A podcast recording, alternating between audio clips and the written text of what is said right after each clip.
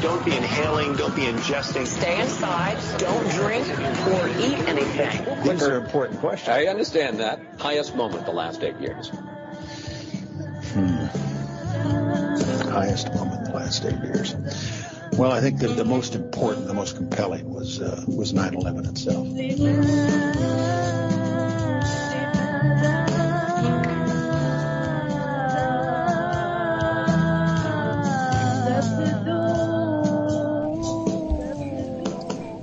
Welcome. This is Truth Jihad Radio Special Live Edition, broadcasting out of the old ice cream trailer in the woods somewhere in western Wisconsin. For a while. We'll be moving to Morocco soon. I will keep my listeners posted on that. Meanwhile, you are listening to Revolution.radio, the number one listener sponsored network. It's free speech talk radio, totally uncensored. And you're going to notice that tonight as we go into some really sensitive areas, especially in the second hour.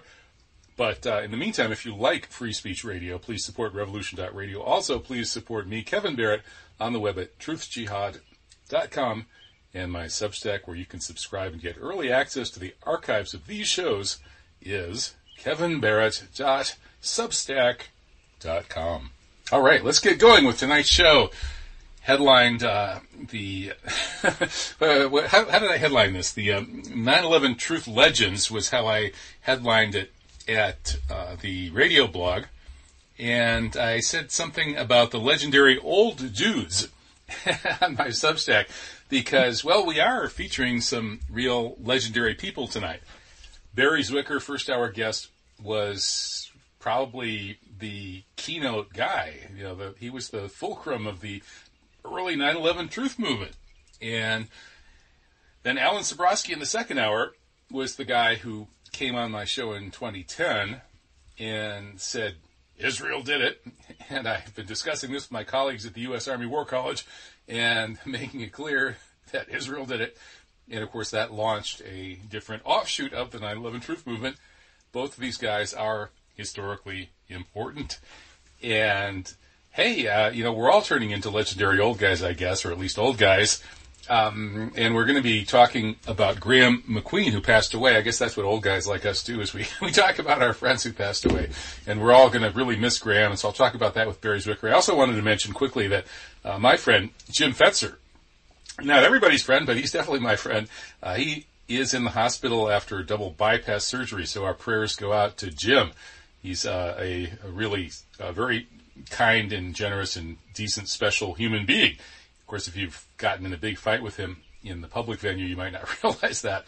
But uh, we are we are praying for Jim, and I heard uh, my friend Rolf just talked to him earlier today, and so he was he was talking to folks, and God willing, he will be out and about and back on the show. He was on the show last week, and so, oh man. Anyway, let's let's get going with the first hour. Barrie Zwicker is well, he he, he was a mainstream journalist in Canada but a bit of a media critic who actually asked hard questions about the way the mainstream media reported things, and that positioned him to become this really important figure, arguably the most important figure in the early 9/11 truth movement. He directed the International Citizens Inquiry into 9/11 in Toronto, which was kind of the the first big 9/11 con- conference, as I recall. He published Towers of Deception, one of the best books on 9/11, and he made the Great Conspiracy film and spin-offs, which is at the very top shelf of the films on 9/11. So Barrie is a very important, accomplished guy who uh, basically took on this ridiculous big lie with courage and integrity, and helped spark this large movement of people who've been questioning it ever since. So I think we have him on the line. Let's find out. Hey, welcome, Barrie. Are you there? I am here. I've been listening quietly as I was ordered to do. hey, at least one guy knows how to follow orders, unlike some of my guests. well, yeah, I, I, honestly didn't even know you were there. You were you're quiet as a proverbial mouse. Um, some of these people, they get the call and they just like, hello, hello, hello, hello, and I'm trying to do my monologue and they just keep saying hello, hello, hello, and it, it messes with my monologue. But you didn't do that, and I appreciate it. So, so Barrie, yeah, yeah, it's it's good to reconnect with you. Um, you know, I, I really love and honor your work, and so you're you're going to be taking part in a tribute to Graeme MacQueen, who passed away recently, and that's just happening tomorrow, I think. So, could you tell us about that? Yes, I, I'm I'm uh, really uh, happy to see the development of the Lawyers for 9/11 Truth and this inter- new international body that Ted Walter and others have put together, and uh, because it's easy enough you know, it's so many years ago, 20 plus years ago that 9/11 happened, and sometimes you wonder is it is it worth it to stick with it? Is it worth it to continue to try to tell the truth about it, to question it, and so forth? And uh, you know that, that uh, if you look at history, there are so many big lies in history that go on and they go on for decades, they go on for hundreds of years. Uh, for instance, I was born on November the 5th, 1934. So people who can do arithmetic can figure out what year I'm in. But anyway, I bet, I bet people can remember your birthday. They remember the remember the fifth of November. That's right. There's that little that little uh, poem. Remember, remember the fifth of November. You were born on Guy Fawkes Day. Guy Fawkes Day, otherwise known as Gunpowder Day. But anyway, you know, most people still don't know the truth about that, and it happened in 1605. And oh, man. Uh, is so, the Guy Fawkes Truth Movement uh, still pushing ahead? I don't know. Uh, there, has been there's there have been a couple of books that you know spell out what really happened. You know, the the official story is that there were there's 36 barrels of gunpowder in the basement of the uh, British Parliament buildings. In fact, at that time, there was no basement, right, to begin with. Not only right? was there no gunpowder, gunpowder, but there was no basement either. well, there there was gunpowder actually, wet, but it wet, wasn't wet in a basement. Yeah, wet gunpowder. Yeah. I beg your pardon. I think it was it was wet gunpowder. It wasn't really primed. Yeah, that's off. right. That is, you are right. It was of inferior quality. So anyway, this, the official story, the palace version, literally, uh, of the gunpowder plot uh, is still largely believed and has been carried forward. It was something like 200 years until a book came out that uh, that uh, really explored the truth about what happened. Mind you, the uh, the Guy Fawkes himself and about 12 co-conspirators they were conspirators. That is true. They were Roman Catholics who were much prejudiced against in the England of that time. Um, but anyway, they were all uh, found and put to death in very short order. So anyway, uh, I don't necessarily expect that the truth will out, as the saying goes. And when it does out, uh, it's just incrementally it's not like there's a sudden uh, blaze of understanding and the whole population catches on. Just doesn't happen that way. And uh, so obviously it's not happening that way with 9/11, uh, with the truth about it. So, uh, but anyway, I'm I'm I'm very uh, buoyed uh, by the fact that there are still good people, yourself, Kevin, and many others, and there are good organizations that that soldier on, if I may use a military phrase. And so we keep the 9 11 Truth Movement alive. And uh, as with uh, the number of people, according to uh, proper public polling, uh, who do not buy the official story of JFK's assassination, that it was a lone gunman. Uh, similarly, there's there's a substantial fraction of the population that does not accept the official story of 9 11 uh, or has suspicions about it, questions about it, hypotheses about it. And uh, so that that's good.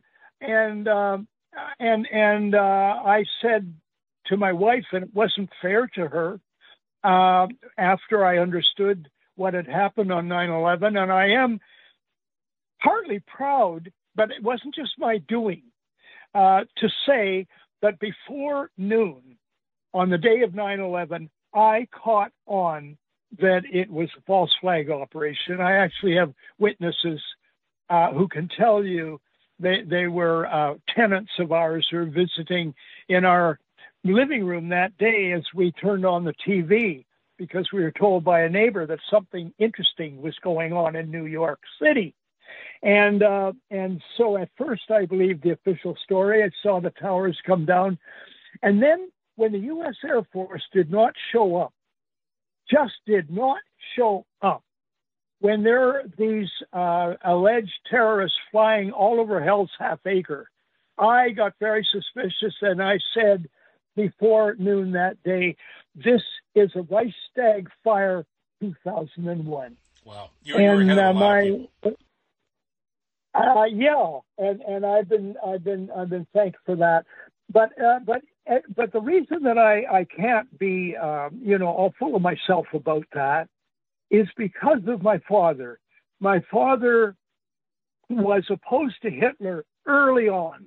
My father being uh, a United Church minister in Canada, the United Church minister, uh, a United Church has always been a very progressive church, and uh, and my father uh, was a political guy, really. Uh, thanks to both his mother and father, they were sort of progressive Presbyterians. And uh, so he was opposed to Hitler, and actually he preached political sermons. And, um, you know, at the time that Hitler was rising up in the mid 30s, uh, there were uh, magazines like Reader's Digest that were actually pro Hitler. And they were buying the official story uh, and and the mystique of Hitler to some extent. When, when you say the official story, do you, you mean the Reichstag fire? There's absolutely the official story about the Reichstag fire.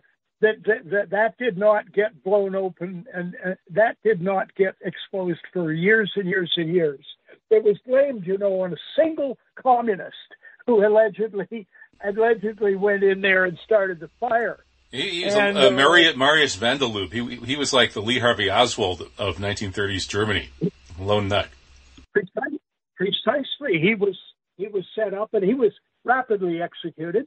And then, of course, after the Reichstag fire, uh, they collected up all the socialists and communists. They killed a huge number of them, and so on. It was a big turning point, like 9/11, a big turning point started the 9/11 wars.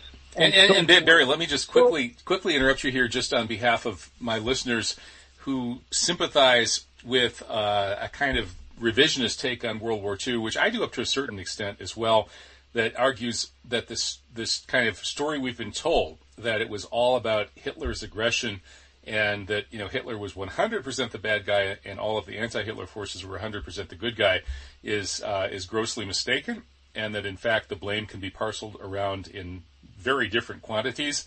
Uh, some would go so far as to argue that Hitler's aim was only to reunite the German speaking lands and that the reason the war happened was more the result of miscalculations by people like Churchill uh, or bad calculations, and uh, perhaps rather good strategic calculations from people like Roosevelt. Well, it, you know, I, I have a saying uh, that I repeat endlessly, and that is everything is more complicated than it at first appears. And that is certainly true of historical events. And uh, and uh, I, I'm, I'm much in praise, for instance, of uh, these wonderful books uh, by David Ray Griffin. Uh, specifically, I've read recently The American Trajectory, Divine or Demonic, and and uh, so he spells out uh, behind various uh, historical incidents such as Pearl Harbor and uh, and of course 9/11 and so forth that that there are complications behind and it's it's hard to find anybody who's completely faultless and it's hard to find anybody who is a total devil you know including Hitler for goodness sakes, because there's You mean even Hitler wasn't really a Hitler? We know Gaddafi wasn't a Hitler and uh, Saddam wasn't a Hitler, but you're saying Hitler wasn't a Hitler? I beg your pardon? Uh, that, I, am actually borrowing a joke from Ron Unz, who just wrote a really good World War II revisionist piece in which he joked that he he knew that uh, that Saddam wasn't really a Hitler and that Gaddafi wasn't really a Hitler, but he was very surprised when he read a number of uh, books about World War II and learned that Hitler wasn't a Hitler either. Oh, okay, I get you. right. That's good. That's funny and that's true. That's excellent. And uh, now, uh, David Ray Griffin's final book, published posthumously, is America on the Brink How U.S. Foreign Policy Led to the War in Ukraine. So, if you want to look at something that seems simple, such as Putin is just a tyrant and he just simply started the war and uh, and and it was unjustified and uh, which is the standard line from the State Department and the Atlantic magazine and on and on. Not that simple, of course, not that simple, uh, because Russia, with the continued encirclement by NATO of Russia, uh, is it it was and is existentially threatened. And if Ukraine got into or gets into NATO, uh, you know, there will be um, missile sites, nuclear missile sites, five minutes from Moscow. USA would not put up for one damn instant with anything like that kind of encirclement and danger. Uh, and so the hypocrisy is a mile high on these things. But I think I've kind of digressed. That's my yeah. Let, us well, anyway. get back to 9/11 Truth and Graeme MacQueen, who uh, was another Canadian like yourself, who contributed enormously to this movement about finding out the truth about this crucially important uh, event that happened here in the United States. Indeed, and that's where we should be.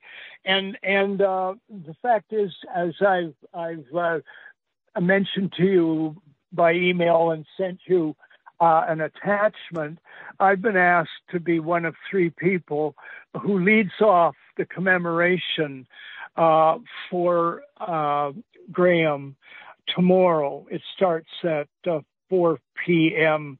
Eastern and in New York City.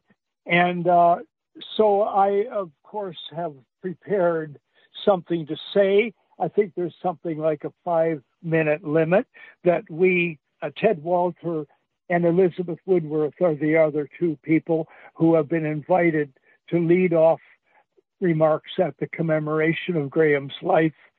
And uh, so I have mine, and uh, you have seen it, and uh, agree that probably it would be suitable if I was to share this with your listeners right now. Yeah, please, please, please do, Barrie. But first, first, let's quickly remind the listeners uh, that Graeme uh, was a, a, Buddhist studies scholar, among other things, the founder of a great uh, peace studies program at McMaster, and that he made two enormous contributions to the truth movement. One was investigating the eyewitness testimonies of explosions at the World Trade Center, and the other was writing the best book on the anthrax element of the 9/11 anthrax coup d'état, and uh, that was called the 2001 Anthrax Deception.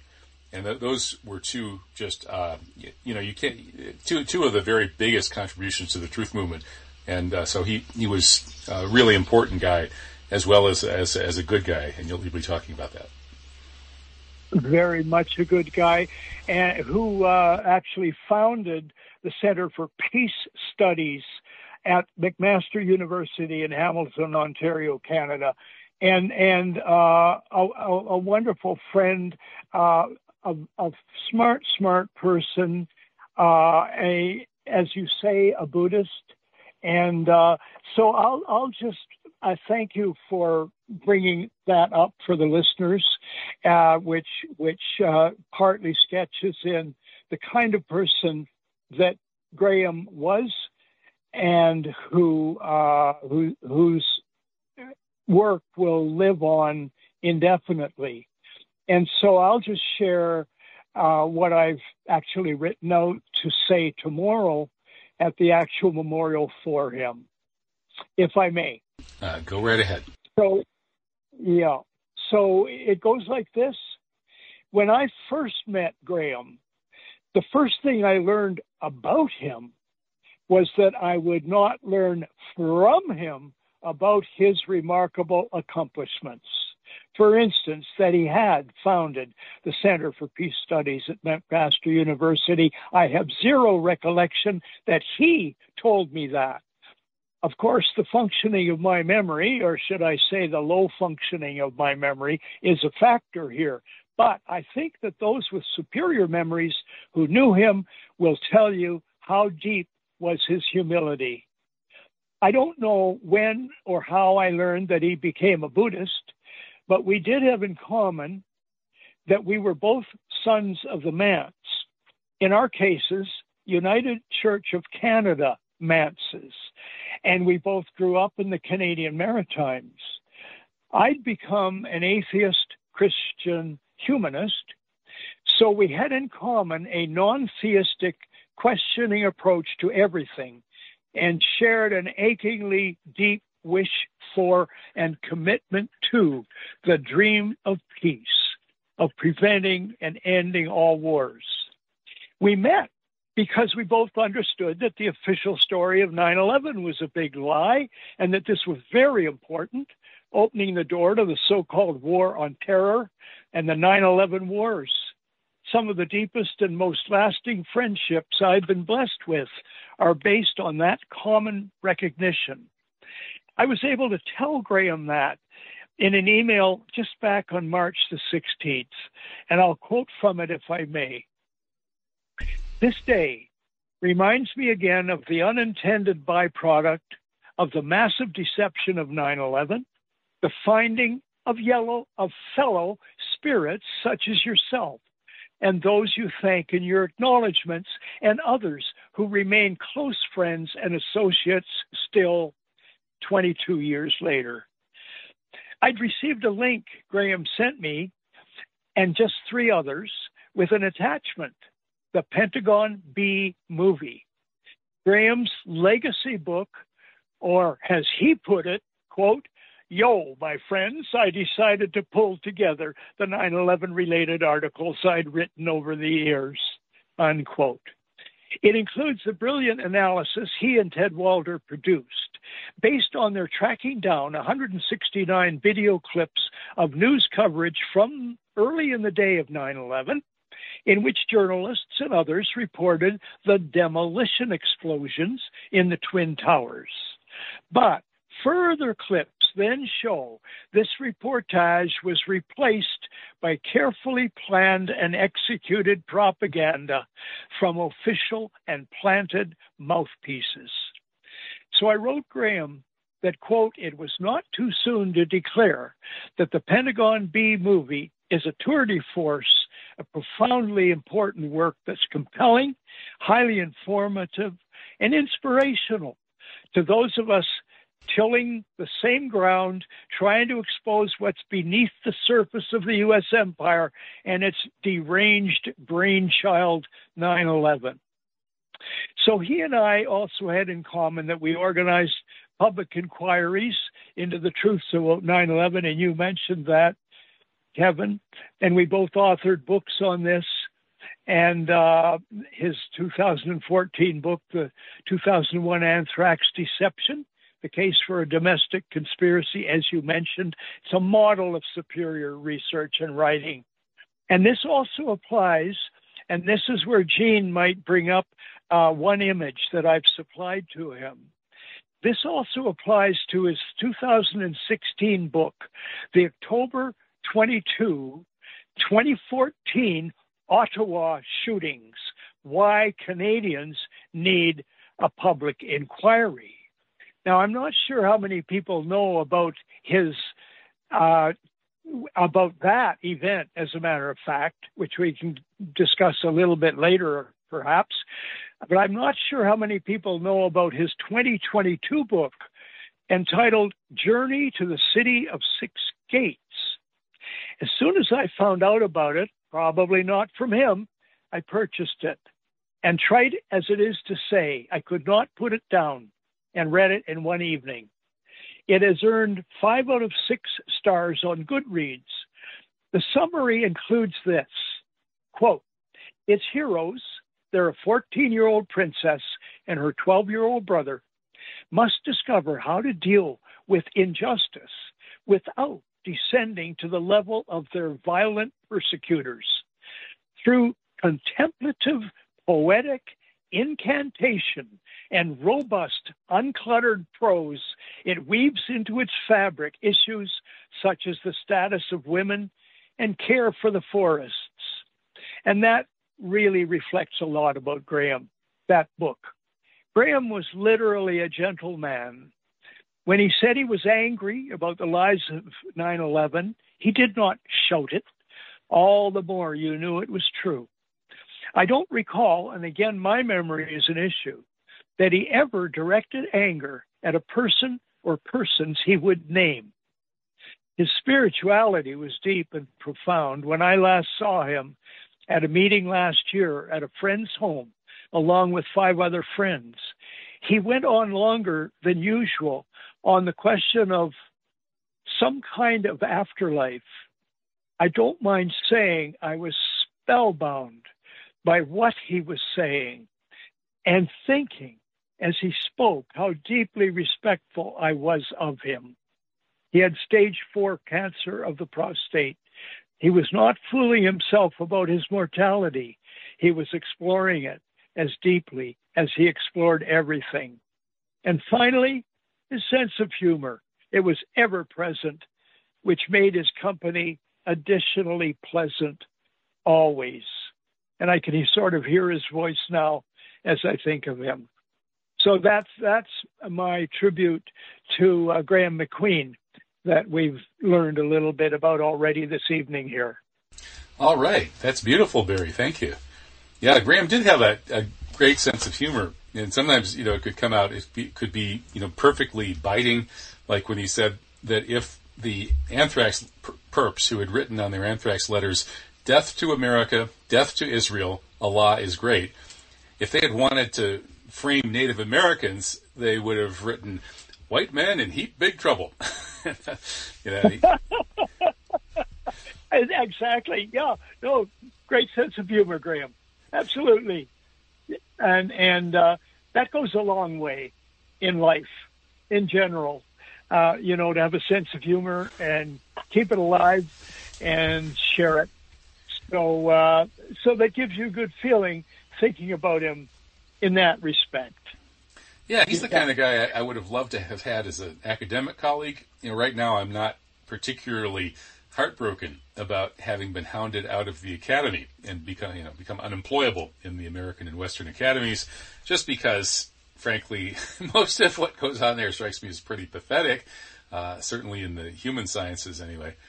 But there are these good people who managed to survive in certain university positions, and you know he's one of them. You know, so if, if I could imagine a, a good situation teaching in a university, it would be with colleagues like him. Indeed, indeed, and uh, it's not for nothing that most of us remember our college days, to some extent our high school days, uh, and then perhaps especially our college or university days as very important when we made great friendships uh, that that that often last a lifetime, and uh, so it's it's uh, it's a wonderful thing to have. I, I you know a little bit of an offshoot to this. I listen to CBC radio all the time, Canadian Broadcasting Corporation, and there are three channels, um, more than three, but uh, three main ones. And um, on the morning classical music show, uh, the hosts share bits of wisdom and news. Hosts, no, radio hosts normally do that, right? Don't they? Between between songs and so forth. That's not unusual. But what I heard this morning really interested me. The host said, referred to some uh, study, which I believe was a legitimate study, uh, about happiness. And uh, this uh, involved uh, thousands and thousands of people uh, who were studied in regards to what could make them happy.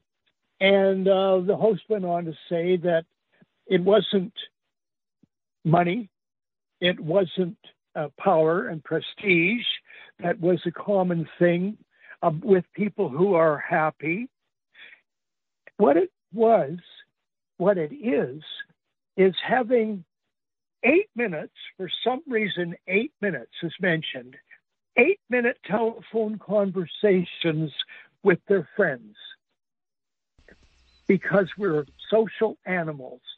And to bring it down to that is really, really something.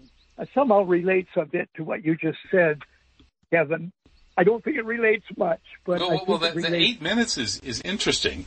That sounds like sort of an optimal length for a fairly you know in-depth YouTube, right? I mean, I, I put all this stuff on YouTube that goes on and on and on for you know an hour or two hours or whatever, but apparently most people like to click on really short YouTubes, and so you know eight minutes seems like a pretty short conversation to me. You know, I, I talk with friends like you, you know, 9/11 Truth Friends, on for an hour here on Friday nights on the live radio show, and and so on. Uh, but with the eight minute thing, exactly eight, like seven minutes wouldn't wouldn't do it, and nine would be too much. And so what's with that? And, and and are you supposed to talk with a particular friend for exactly eight minutes, like once a week, once a month, and then you should have at least eight friends with whom you talk eight minutes each for? I mean, how, what what's the rest of it besides the eight minutes?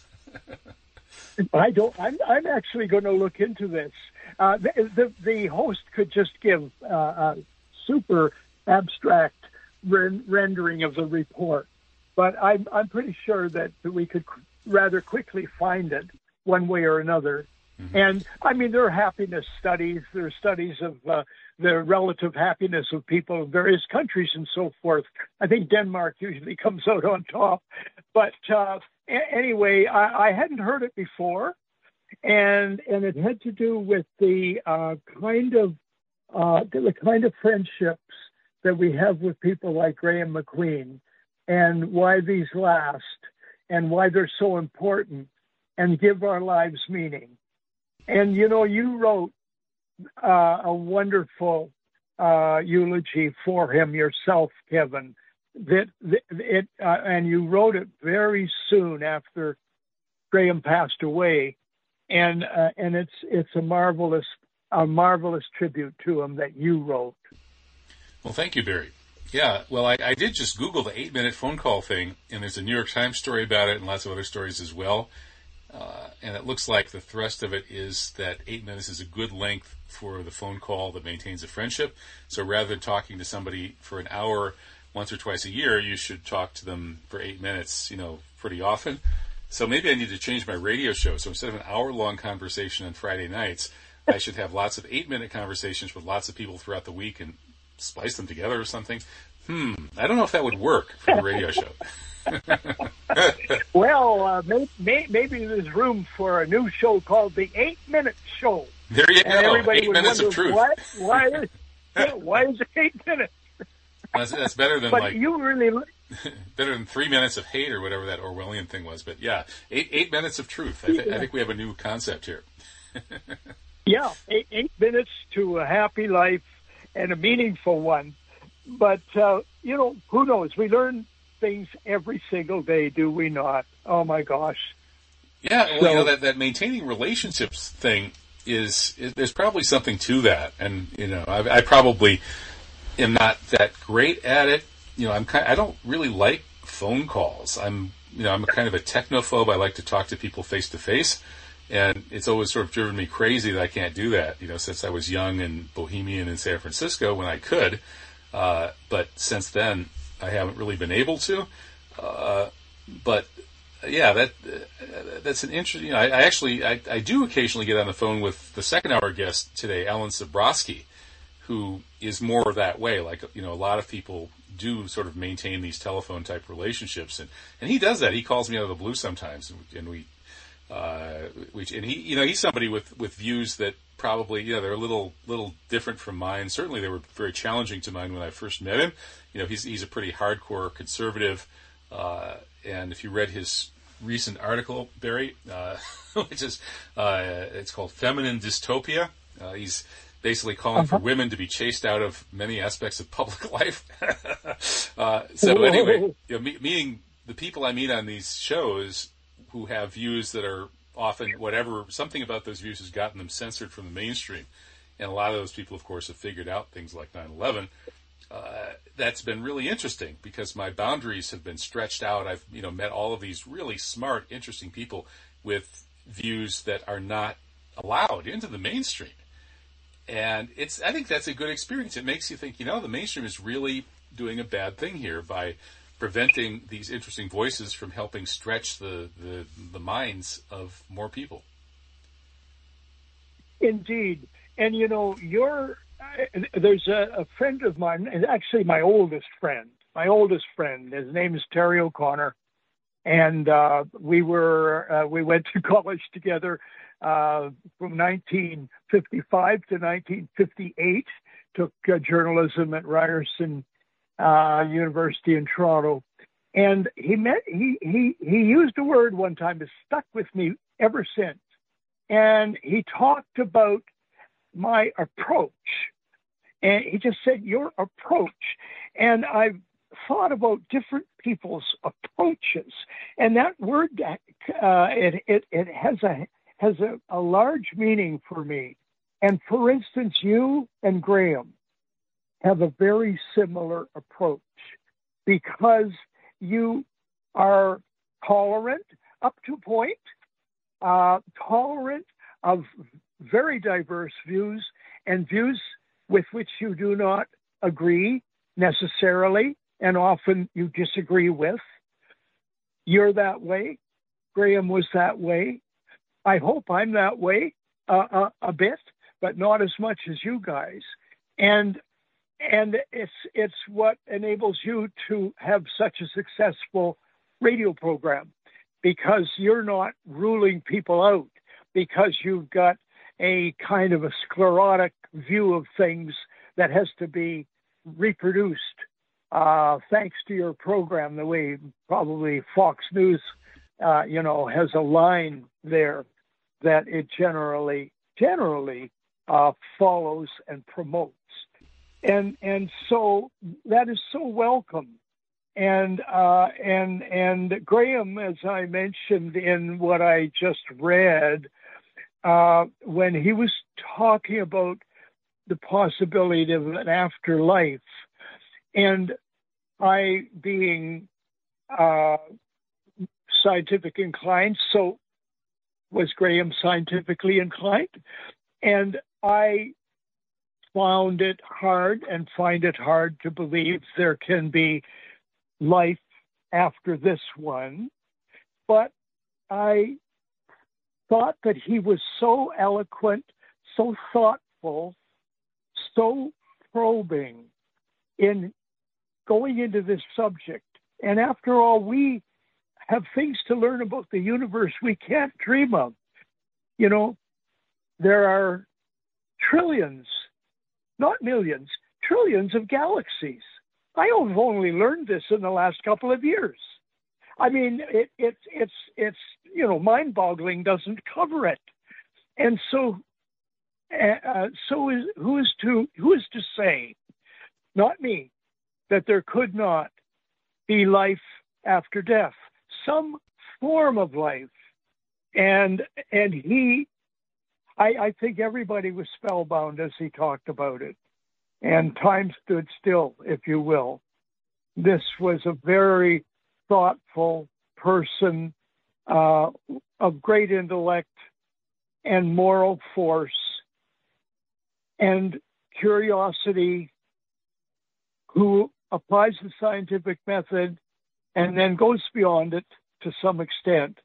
And it was a privilege to be there and hear him talk about this. Uh, I imagine we were all changed to some extent that morning. Well, that's interesting that uh, that Graeme was interested in the afterlife and gave such a moving talk about it. That's also a topic that David Ray Griffin, another religious studies professor, was interested in and did research on actually. And uh, yeah. that's how I actually encountered him was through his work on uh, reincarnation, and he uh, edited a book based on a conference on psi issues, you know, the debate over whether the mind can do all of these things that seem to sort of indicate a transcendence of physical reality.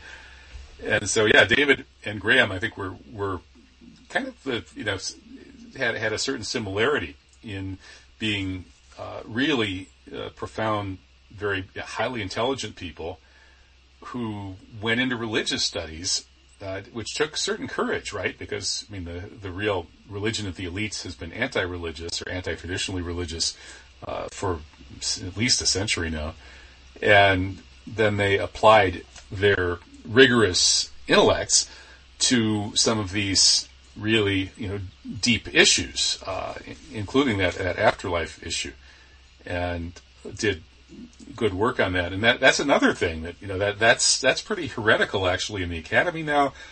You don't really want to be taking psi research seriously in the academy if you want to further your career, even though there's a really powerful body of work that is. I mean, it's a it's a legitimate discipline and they don't have to prove that psi exists anymore. They did that decades ago, and yet much of the academy is unaware of this, ignorant of it, wants to remain ignorant, and just reflexively barks and yowls and, and, drools against it.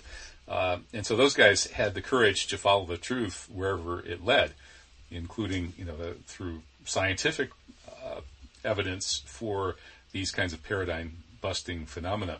And so, so Barrie, by the way, you, you know, you you mentioned that you're, you know, you kind of come out of a uh, an atheist and basically, I think, materialist school of thought, and I'm wondering, has that changed at all, or have you explored any different alternatives to that? There's, for instance, there's a great book out by uh, Bernardo Kastrup called "Materialism is Baloney," and from a purely philosophical perspective, he shows that the materialist philosophy doesn't cut it that it's actually much simpler, more straightforward, more elegant, more in line with the basic evidence of our senses every day to uh, to, to embrace idealism rather than materialism. That is, the universe is, is consciousness; it's not basically matter.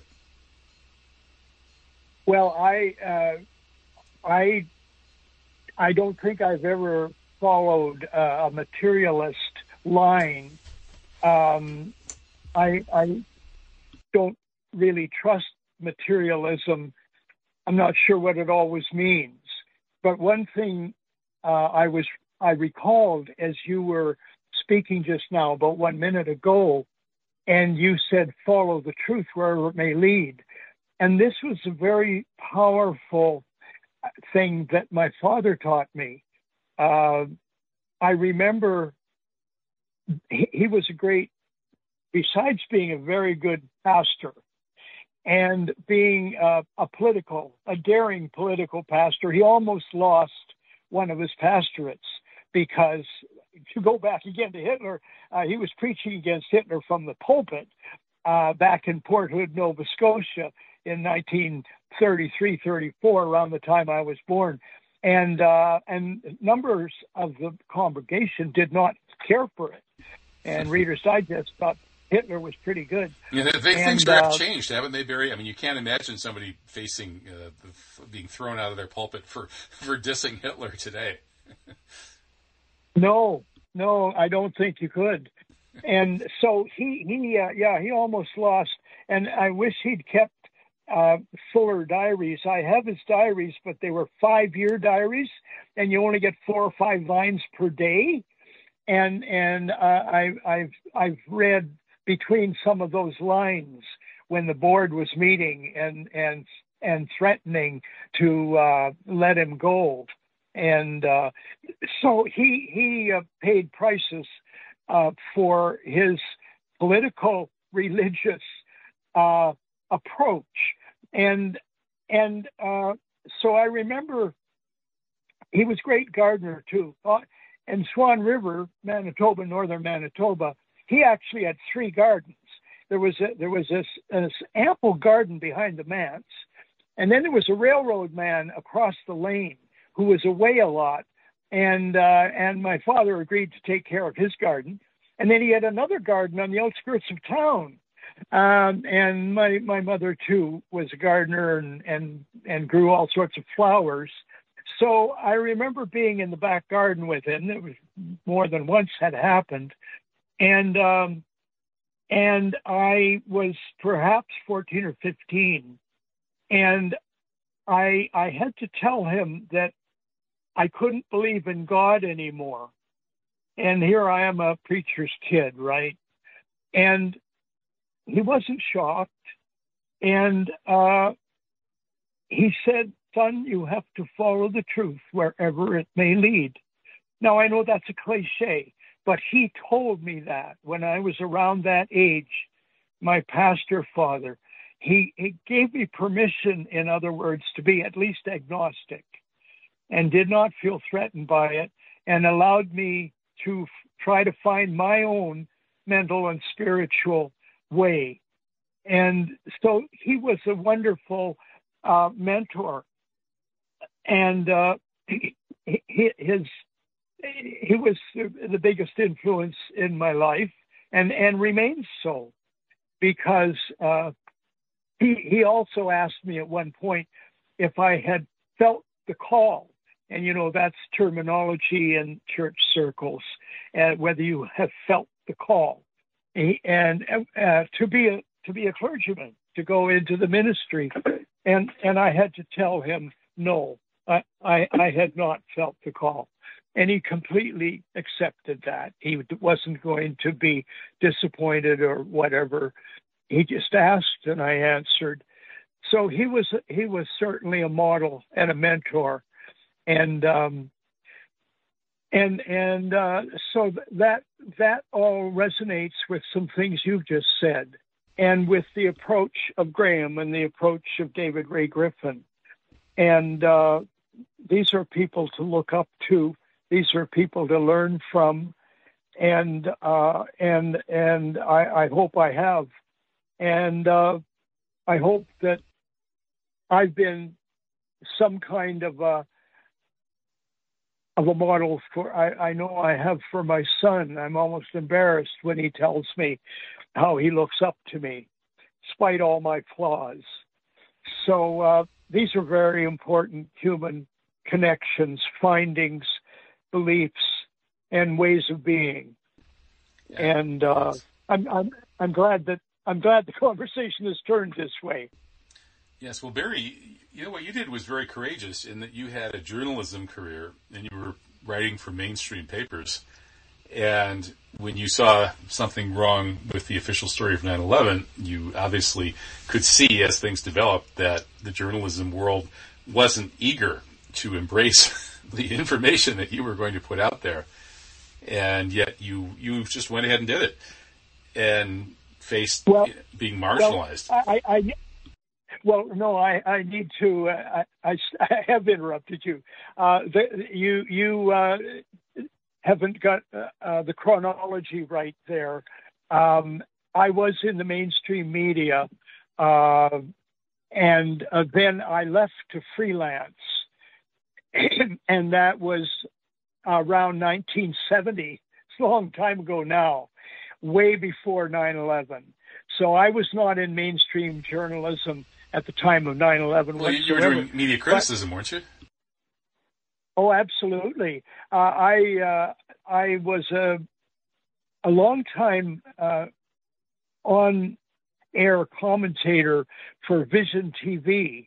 Uh, actually, uh, the uh, first multi spiritual television national television channel in the world.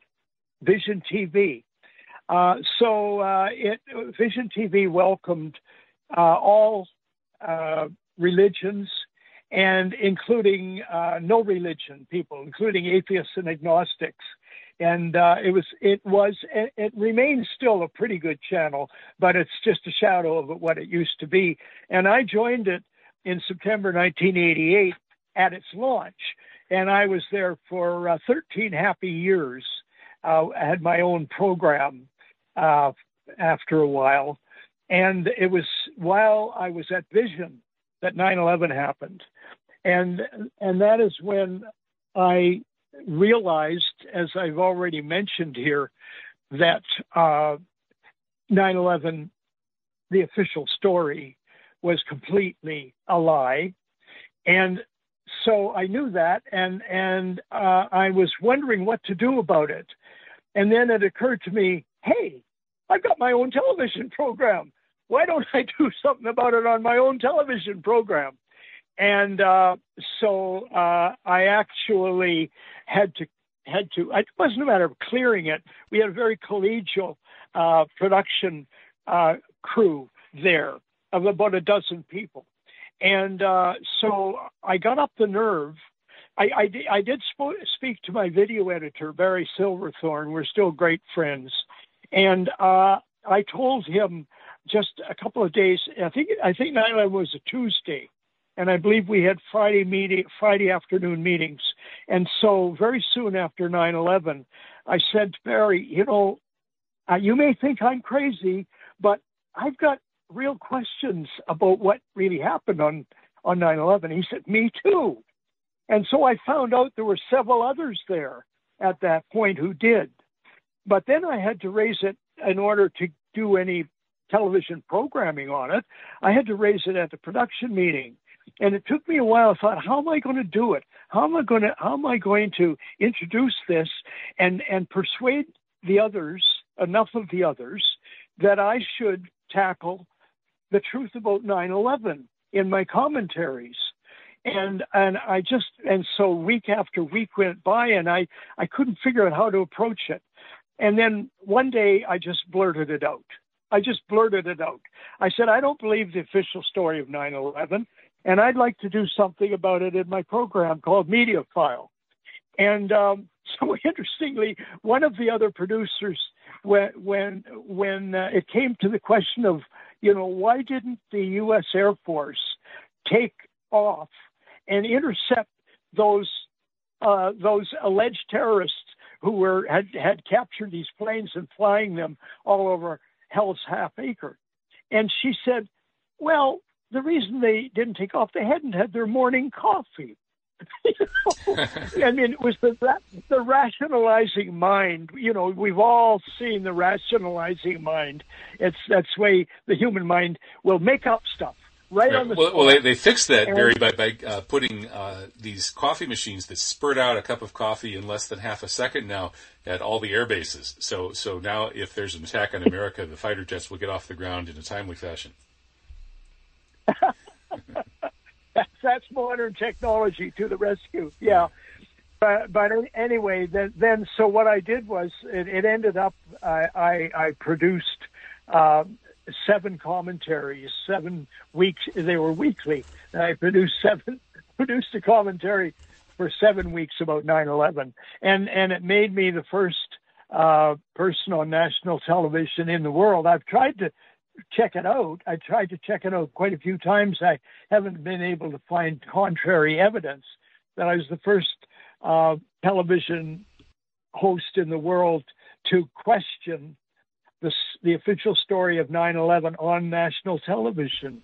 I'm pretty sure and, you were. Uh, I, I, think I I think so, but again, you know, it, it goes back to my father saying, "Follow the truth wherever it may lead," and which you mentioned. You actually stated that, uh, quoted that in this very program five minutes ago, and it would be the kind of thing that Graeme believed and David Ray Griffin uh, believes in too, and and it's it's a very important standard.